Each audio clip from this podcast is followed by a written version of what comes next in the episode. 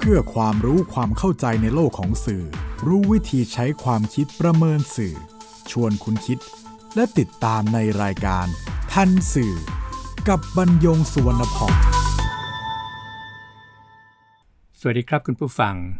นี่คือทันสื่อ รายการความรู้ ด้านสารสนเทศและเรื่องราวที่เกิดขึ้นในโลกข่าวสาร ซึ่งส่งผลกระทบต่อบุคคลหรือสังคม ออกอากาศทางไทย PBS Radio and Podcast ทันสื่อวันนี้นำเรื่องถ้าไม่มีม 112 มาพูดคุยกับคุณผู้ฟัง ครับนายปิยบุตรแสงกนกกุลเมื่อ 4 พฤศจิกายน 2564 ทวีตว่า 112 ไม่ใช่แค่กฎหมายธรรมดา แต่เป็นมากกว่านั้น การปล่อย ให้ 112 อยู่ต่อไป แบบเบาลง หรือปล่อยให้อวตารเป็นร่างอื่น คือกินยาพารา แต่มีโอกาสฟื้นคืนชีพกลับมาได้เสมอ ปฏิวัติที่ไม่ปฏิวัติ ไม่ใช่ปฏิวัติ โคกที่ไม่มีน้ำตาล ไม่ใช่โคก ส่วนเพจแนวร่วมธรรมศาสตร์และการชุมนุมเมื่อ 5 พฤศจิกายน 2564 นำเข้ากราฟิก มีถ้อยคำทะลุ 50,000 ชื่อแล้ว ได้แค่ขั้นต่ำแต่เราต้องไปต่อ อธิบายว่า เหล่ารัษฎรแสดงพลัง วันเดียวทะลุ 50,000 รายชื่อ ใครยังไม่ลง รีบมาร่วมทะลุล้านรายชื่อ เพื่อยกเลิก 112 ร่วมเป็นส่วนหนึ่งในการลงชื่อ เพื่อยกเลิกกฎหมายที่เอาไว้กลั่นแกล้งประชาชน และต่อสู้ไปด้วยกัน ส่วน 50,000 รายชื่อนั้นเป็นชื่อที่ใช้บัตรประชาชนจริง หรือไม่ที่มีการตรวจสอบกันแล้วก็ไปพบว่าใช้ สุ่มบัตรประชาชน ก็สามารถลงชื่อได้นั้นออตอนนี้ไม่เกี่ยวข้องครับก็จะผ่านไปนายปิยบุตรแสงกนกกุลยังเสนอร่างรัฐธรรมนูญแก้ไขหมวด 2 พระมหากษัตริย์ ที่ขอสรุปเป็นข้อๆ ดังนี้ก่อนครับ 1. การสืบทอดตำแหน่งพระมหากษัตริย์ เป็นไปตามหลักการสืบราชสมบัติทางสายโลหิต ตามที่กำหนดไว้ในรัฐธรรมนูญนี้ และกฎหมายประกอบรัฐธรรมนูญว่าด้วยการสืบราชสันตติวงศ์ก็จะอธิบายข้อเท็จจริงประกอบอข้อเสนอของนายปียบุตรแสงกนกุลไปควบคู่กันไปนะครับ ข้อนี้ก็แปลว่า ต้องออกพระราชบัญญัติประกอบรัฐธรรมนูญว่าการสืบสันตติวงศ์ซึ่งไม่ทราบว่าเนื้อหาจะเป็นอย่างไร 2. การกระทำของพระมหากษัตริย์ทั้งปวง ที่เกี่ยวข้องกับกิจการของรัฐ ต้องได้รับคำแนะนำและความเห็นชอบจากสภาผู้แทนรัษฎร คณะรัฐมนตรี หรือรัฐมนตรี ตามที่กำหนดไว้ในรัฐธรรมนูญเสียก่อน ข้อนี้หมายความว่า ทุกเรื่อง ถ้ามีหน่วยงานรัฐเข้าไปเกี่ยวข้องรวมทั้ง โครงการอันเนื่องมาจากพระราชดำริ ก็ต้องได้รับความเห็นชอบเสียก่อน 3. การกระทำใดของพระมหากษัตริย์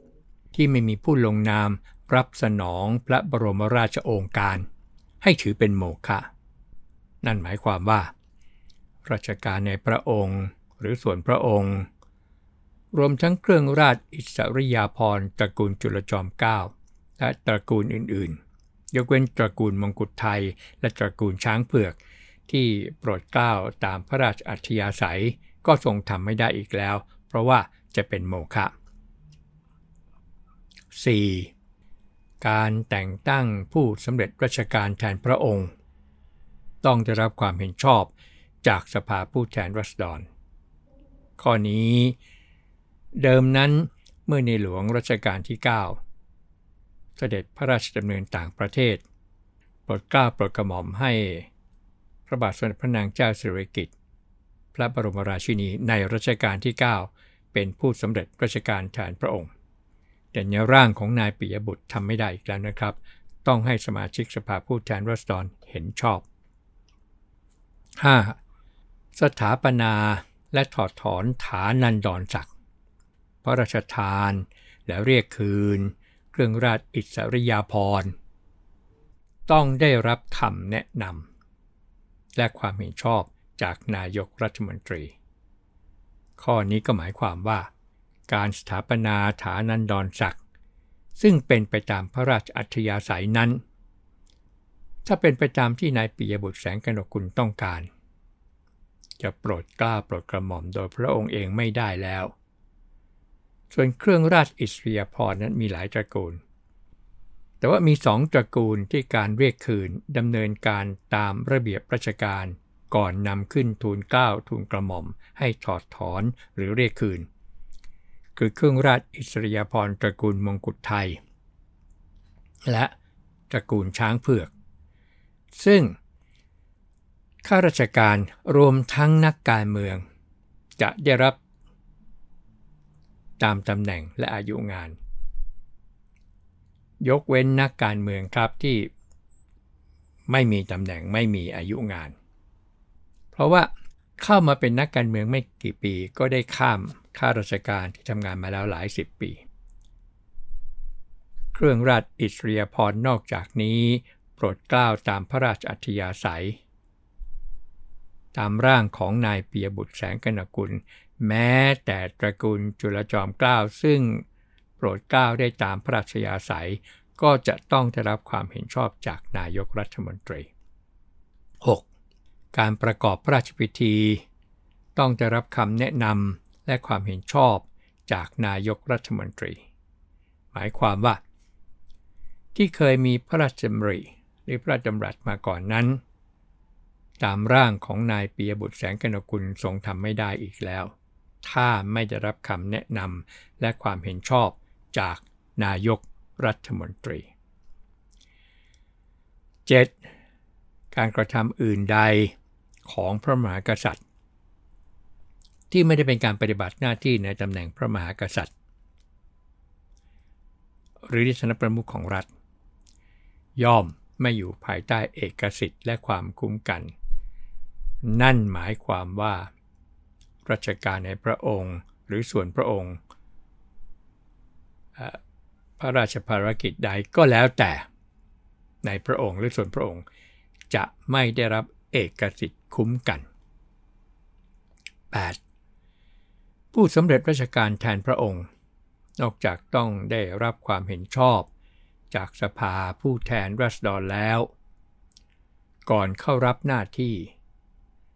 จะต้องปฏิญาณตน ในสภาผู้แทนรัษฎรดังนี้ ข้าพเจ้าขอปฏิญาณว่า จะปฏิบัติหน้าที่ในฐานะผู้สำเร็จราชการแทนพระองค์ด้วยความซื่อสัตย์เพื่อประโยชน์ของประเทศและประชาชน ทั้งจะรักษาไว้ และปฏิบัติตาม ซึ่งรัฐธรรมนูญแห่งราชอาณาจักรไทย และกฎหมายที่ตราขึ้น โดยสภาผู้แทนราษฎร ทุกประการ ครับ ในอดีต ผู้สำเร็จราชการแทนพระองค์ คือผู้แทนองค์พระมหากษัตริย์ ที่ปฏิบัติพระราชกรณียกิจในพระปรมาภิไธยแต่คำปฏิญาณนี้ไม่มีถ้อยคำใดที่กล่าวถึงพระมหากษัตริย์เลย นอกจากนี้การแต่งตั้งก็ยังเป็นไปตามพระบรมราชวินิจฉัย มีอยู่คราวเดียวครับที่กำหนดไว้ในรัฐธรรมนูญ พศ 2489 ให้การแต่งตั้งต้องจะรับความเห็นชอบของรัฐสภา กระนั้นก็เป็นรัฐสภาซึ่งมีทั้งสมาชิกสภา ผู้แทนรัษฎร และสมาชิกวุฒิสภา ที่ไม่ใช่สสหรือสภาผู้แทนรัษฎร ตามร่างของนายปียบุตรแสงกนกกุล ส่วนรัฐธรรมนูญฉบับปัจจุบัน บัญญัติไว้ในมาตรา 16 ว่า ในกรณีที่พระมหากษัตริย์ ไม่สามารถทรงแต่งตั้งผู้สำเร็จราชการแทนพระองค์ เพราะยังไม่ส่งบุรุนิติภาวะ หรือเพราะเหตุอื่น แต่ต่อมาคณะองคมนตรี พิจารณาเห็นว่า มีความจำเป็น สมควรแต่งตั้ง ผู้สำเร็จราชการแทนพระองค์ และไม่อาจกราบบังคมทูลให้ทรงแต่งตั้งได้ทันการ ให้คณะองคมนตรีเสนอชื่อบุคคลหนึ่งหรือหลายคนเป็นคณะ ตามลำดับที่โปรดเกล้าโปรดกระหม่อมกำหนดไว้ก่อนแล้วให้เป็นผู้สำเร็จราชการแทนพระองค์ แล้วแจ้งประธานรัฐสภา เพื่อประกาศในพระประมาพิไทยพระมหากษัตริย์ แต่งตั้งผู้นั้นขึ้นเป็นผู้สำเร็จราชการแทนพระองค์ ย้ำว่าเป็นเพียงการแจ้งประธานรัฐสภาเพื่อประกาศในพระปรมาภิไธยนะครับ 9. พระมหากษัตริย์พระองค์ต่อไป ก่อนเข้ารับหน้าที่ ต้องปฏิญาณต่อหน้าสมาชิกสภาผู้แทนราษฎร ว่าจะปฏิบัติหน้าที่ในฐานะพระมหากษัตริย์ ผู้เป็นประมุขของประเทศด้วยความซื่อสัตย์เพื่อประโยชน์ของประเทศและประชาชน ทั้งจะรักษาไว้ และปฏิบัติตามซึ่งรัฐธรรมนูญแห่งราชอาณาจักรไทย และกฎหมายที่ตราขึ้น โดยสภาผู้แทนราษฎร ทุกประการ ข้อนี้ครับ ในอดีต พระมหากษัตริย์หลังเปลี่ยนแปลงการปกครอง 2475 ไม่เคยต้องปฏิญาณต่อหน้าสสครับ พระประถมบรมราชโองการ พระบาทสมเด็จพระพุทธยอดฟ้าจุฬาโลกมหาราช ในพระราชพิธีบรมราชาพิเศษ เมื่อปี 2328 คือ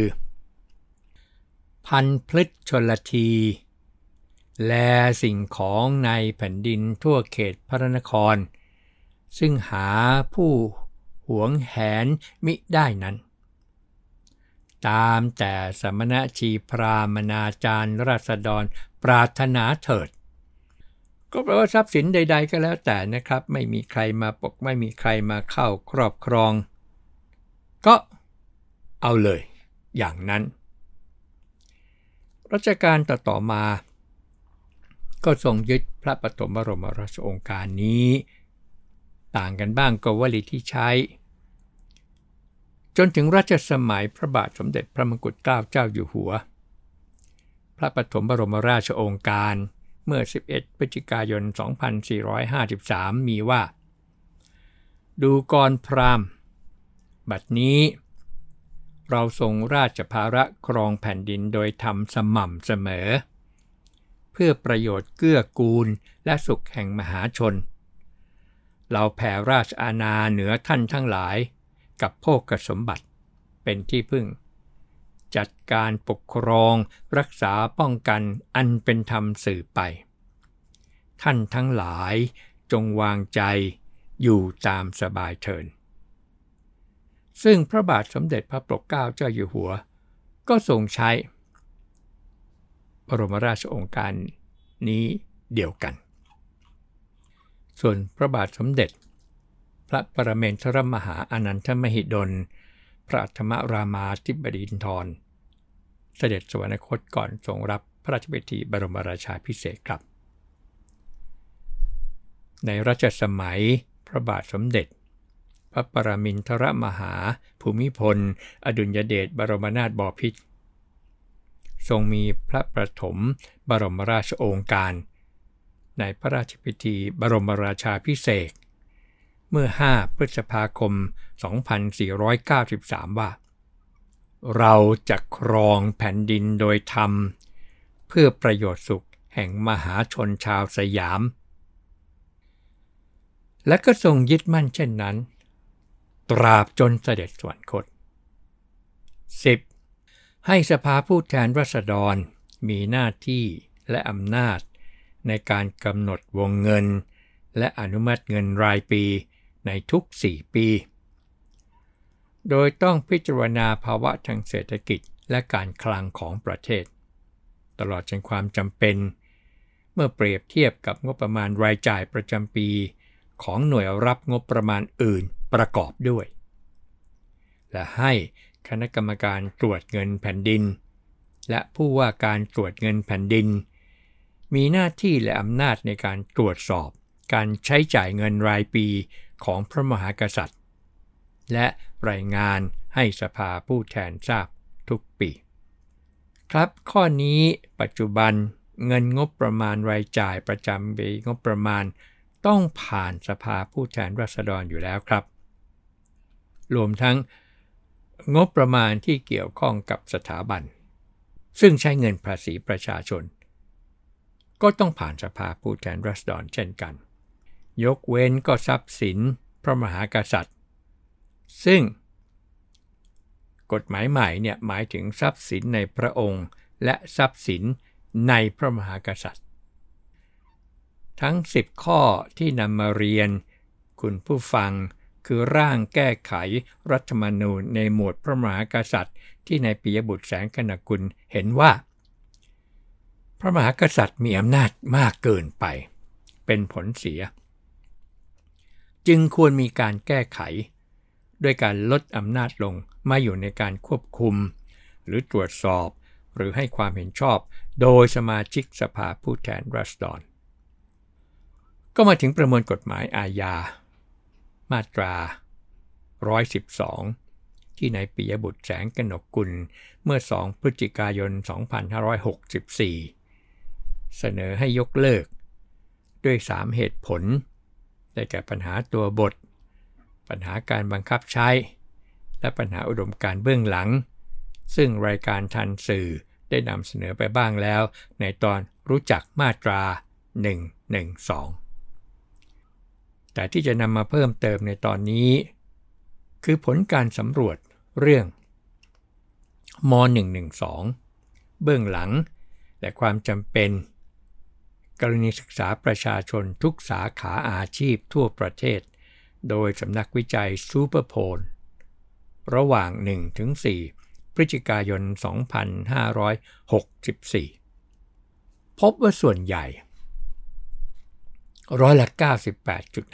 98.5 เห็นว่าการมีอยู่ของสถาบันกษัตริย์ เป็นส่วนสำคัญของความสัมพันธ์เชิงลึก ของคนในชาติ และความสัมพันธ์ระหว่างประเทศในเชิงประวัติศาสตร์ เช่น ไทยจีน ไทยญี่ปุ่น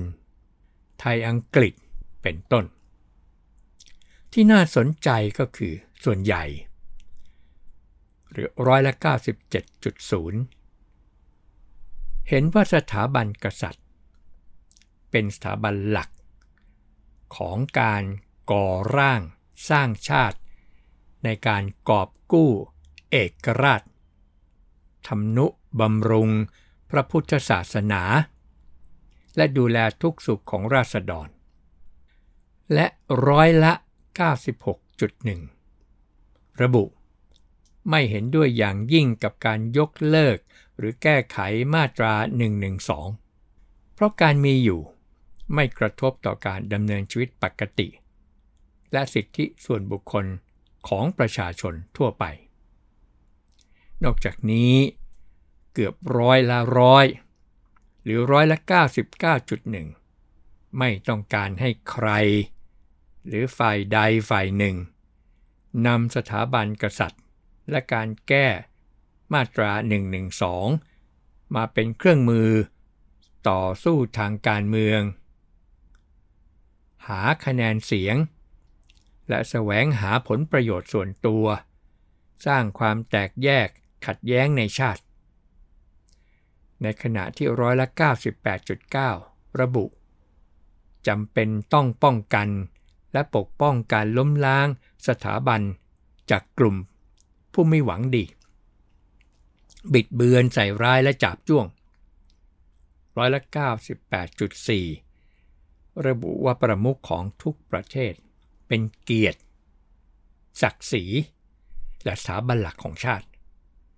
จำเป็นต้องได้รับการคุ้มครองด้วยกฎหมาย และร้อยละ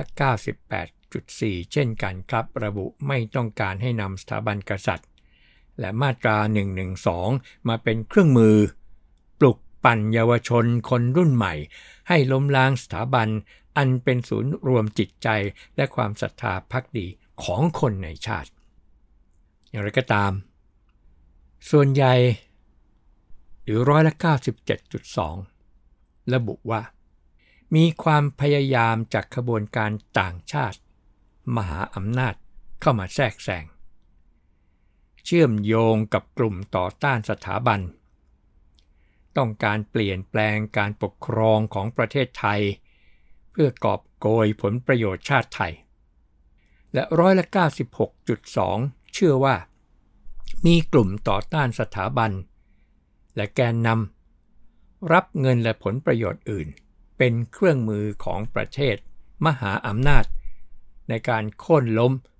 สถาบัน ผู้ช่วยศาสตราจารย์ ดรนพดลกนิกา ผู้อำนวยการสำนักวิจัยซูเปอร์โพลกล่าวว่า ผลโพลชิ้นนี้ สะท้อนให้เห็นว่า ประชาชนส่วนใหญ่ รู้เท่าทันการเคลื่อนไหวทางการเมืองของกลุ่มที่สมประโยชน์กับต่างชาติ ต้องการการเปลี่ยนแปลงการปกครอง และตักตวงผลประโยชน์ของชาติไป จึงไม่ต้องการให้ฝ่ายใดฝ่ายหนึ่งนำสถาบัน อันเป็นที่รักศรัทธา และศูนย์รวมจิตใจของคนในชาติ ไปแสวงหาผลประโยชน์ทางใด ทางหนึ่ง โดยเฉพาะประเด็นการยกเลิก หรือแก้ไขมาตรา 112 ซึ่งจะนำไปสู่ความขัดแย้ง รุนแรง บานปลาย อันนำไปสู่ปัญหาความแตกแยกของคนในชาติด้วย ประชาชนทั่วไป และทุกภาคส่วน น่าจะนำข้อมูลที่คนพบนี้ ไปวิเคราะห์ โจทย์สำคัญนี้ ให้ชัดเจนว่า โจทย์อยู่ที่ไหน ระหว่างหลักนิติธรรมของมาตรา 112 หรือกระบวนการนำมาตรา 112 ไปใช้ และอื่น ๆ ที่ทุกฝ่ายต้องตอบให้ถูกโจทย์ และจะไปสู่แนวทางแก้ไขได้ถูกทางนำไปสู่สันติสุข และความสงบเรียบร้อยของบ้านเมือง และความปลอดภัยของประชาชนทุกคน ผู้อำนวยการสำนักวิจัยซูเปอร์โพลกล่าวถึงหลักนิติธรรมของมาตรา 112 เป็นหลักสำคัญต่อการปกครองประเทศที่มีความเป็นสากล เพราะนานาประเทศ ย่อมมีกฎหมายพิเศษ คุ้มครองประมุขของประเทศ ผู้ใด ในประเทศนั้นๆ จะละเมิดหรืออาฆาตมาตร้ายประมุขของประเทศไม่ได้ โดย ประชาชนคนไทยทั่วไปก็ทราบดี แต่มีเพียงคนบางกลุ่มที่พยายามบิดเบือน จุดประเด็นให้เกิดเป็นเชื้อไฟ และพัดโหมให้กลายเป็นความขัดแย้งขึ้นในหมู่ประชาชนที่อาจลุกลามบานปลายได้ เป็นที่น่าสังเกตว่า ประชาชนส่วนใหญ่ เชื่อว่าเป็นความพยายามของกระบวนการต่างชาติ มหาอำนาจที่แทรกแซง เพาะเชื้อ ก่อเหตุวุ่นวายนอกประเทศอย่างที่ทำในฮ่องกง และตะวันออกกลาง เข้ามาเอื้อผลประโยชน์ ให้แกนนำขบวนการล้มล้างสถาบันในประเทศไทย ที่ทุกฝ่าย ย่อมรู้เท่าทัน และควรช่วยกันป้องกัน ไม่ให้ฝ่ายหนึ่งฝ่ายใด แสวงหาอามิตรสินจ้าง และผลประโยชน์อื่นๆ ทั้งทางการเมือง และการเคลื่อนไหวขององค์กรต่างชาติ ปั่นหัวคนไทยให้ขัดแย้งกันเอง ตักตวงผลประโยชน์ออกนอกประเทศ นำสู่ความอ่อนแอของชาติไทยในทุกมิติ และเปิดพื้นที่ให้ประเทศไทย ซึ่งเป็นดินแดนแห่งรอยยิ้ม และมิตรภาพกับทุกประเทศ กลายเป็นพื้นที่เสี่ยงล่อเป้าต่อการปะทะ และทำลายผลประโยชน์ระหว่างมหาอำนาจในภูมิภาค จนไม่ใช่ดินแดนแห่งความสงบสุขดังที่เคยเป็น จะเห็นได้จากการเริ่มเกิดความขัดแย้ง แตกแยกของคนในชาติ และพัฒนาความรุนแรงต่อเนื่องมา ครับนี่ก็เป็นบทวิเคราะห์ของผู้อำนวยการสำนักซูเปอร์โพลเรียนคุณผู้ฟังครับว่า เยอรมนีที่เป็นสาธารณรัฐก็มีกฎหมายคุ้มครองประธานาธิบดี คือประมวลกฎหมายอาญามาตรา 90 ที่บัญญัติว่าผู้ดูหมิ่นประธานาธิบดีต่อสาธารณะ ในการประชุม การรวมกลุ่ม หรือผ่านสื่อต่างๆ มีโทษจำคุก 3 เดือนถึง 5 ปี เช่นเดียวกับราชอาณาจักรเนเธอร์แลนด์ สเปน นอร์เวย์ สวีเดน จอร์แดน เดนมาร์ก ซึ่งเป็นประเทศที่มีพระมหากษัตริย์เนี่ยเป็นประมุข ล้วนมีกฎหมายบัญญัติให้พระมหากษัตริย์ อยู่ในสถานะที่จะละเมิดหรือกล่าวโทษไม่ได้ด้วยกันทั้งสิ้น สุรวิทย์เวรวันเขียนไว้ในผู้จัดการออนไลน์ เมื่อ 4 พฤศจิกายน 2564 ตอนหนึ่งว่า เมื่อพระมหากษัตริย์ทรงมีสถานะเป็นประมุขของรัฐ การดูหมิน่น หมิ่นประมาท อาฆาตมาตร้ายพระมหากษัตริย์ จึงเป็นความผิดต่ออาญาแผ่นดิน มีผลกระทบต่อสังคมโดยรวม รัฐจึงต้องเอาตัวผู้กระทำผิดมาลงโทษ เพื่อเป็นการป้องกันสังคมโดยรวม ใครก็ตามเมื่อเห็นผู้กระทำความผิดต่ออาญาแผ่นดิน ก็มีสิทธิ์ร้องทุกข์หรือแจ้งความดำเนินคดีได้ ครับถ้าไม่มีกฎหมายปกป้องสถานะประมุขของรัฐเช่นนั้นแล้ว เราจะมีประมุขของรัฐไปทำไม พบกันใหม่ในทันสื่อ ไทย PBS Radio and Podcast ปัญญงสวนพอง สวัสดีครับ ติดตามรายการทันสื่อได้ทางไทย PBS Podcast เว็บไซต์ thaipbspodcast.com แอปพลิเคชัน Thai PBS Podcast และ YouTube Channel Thai PBS Podcast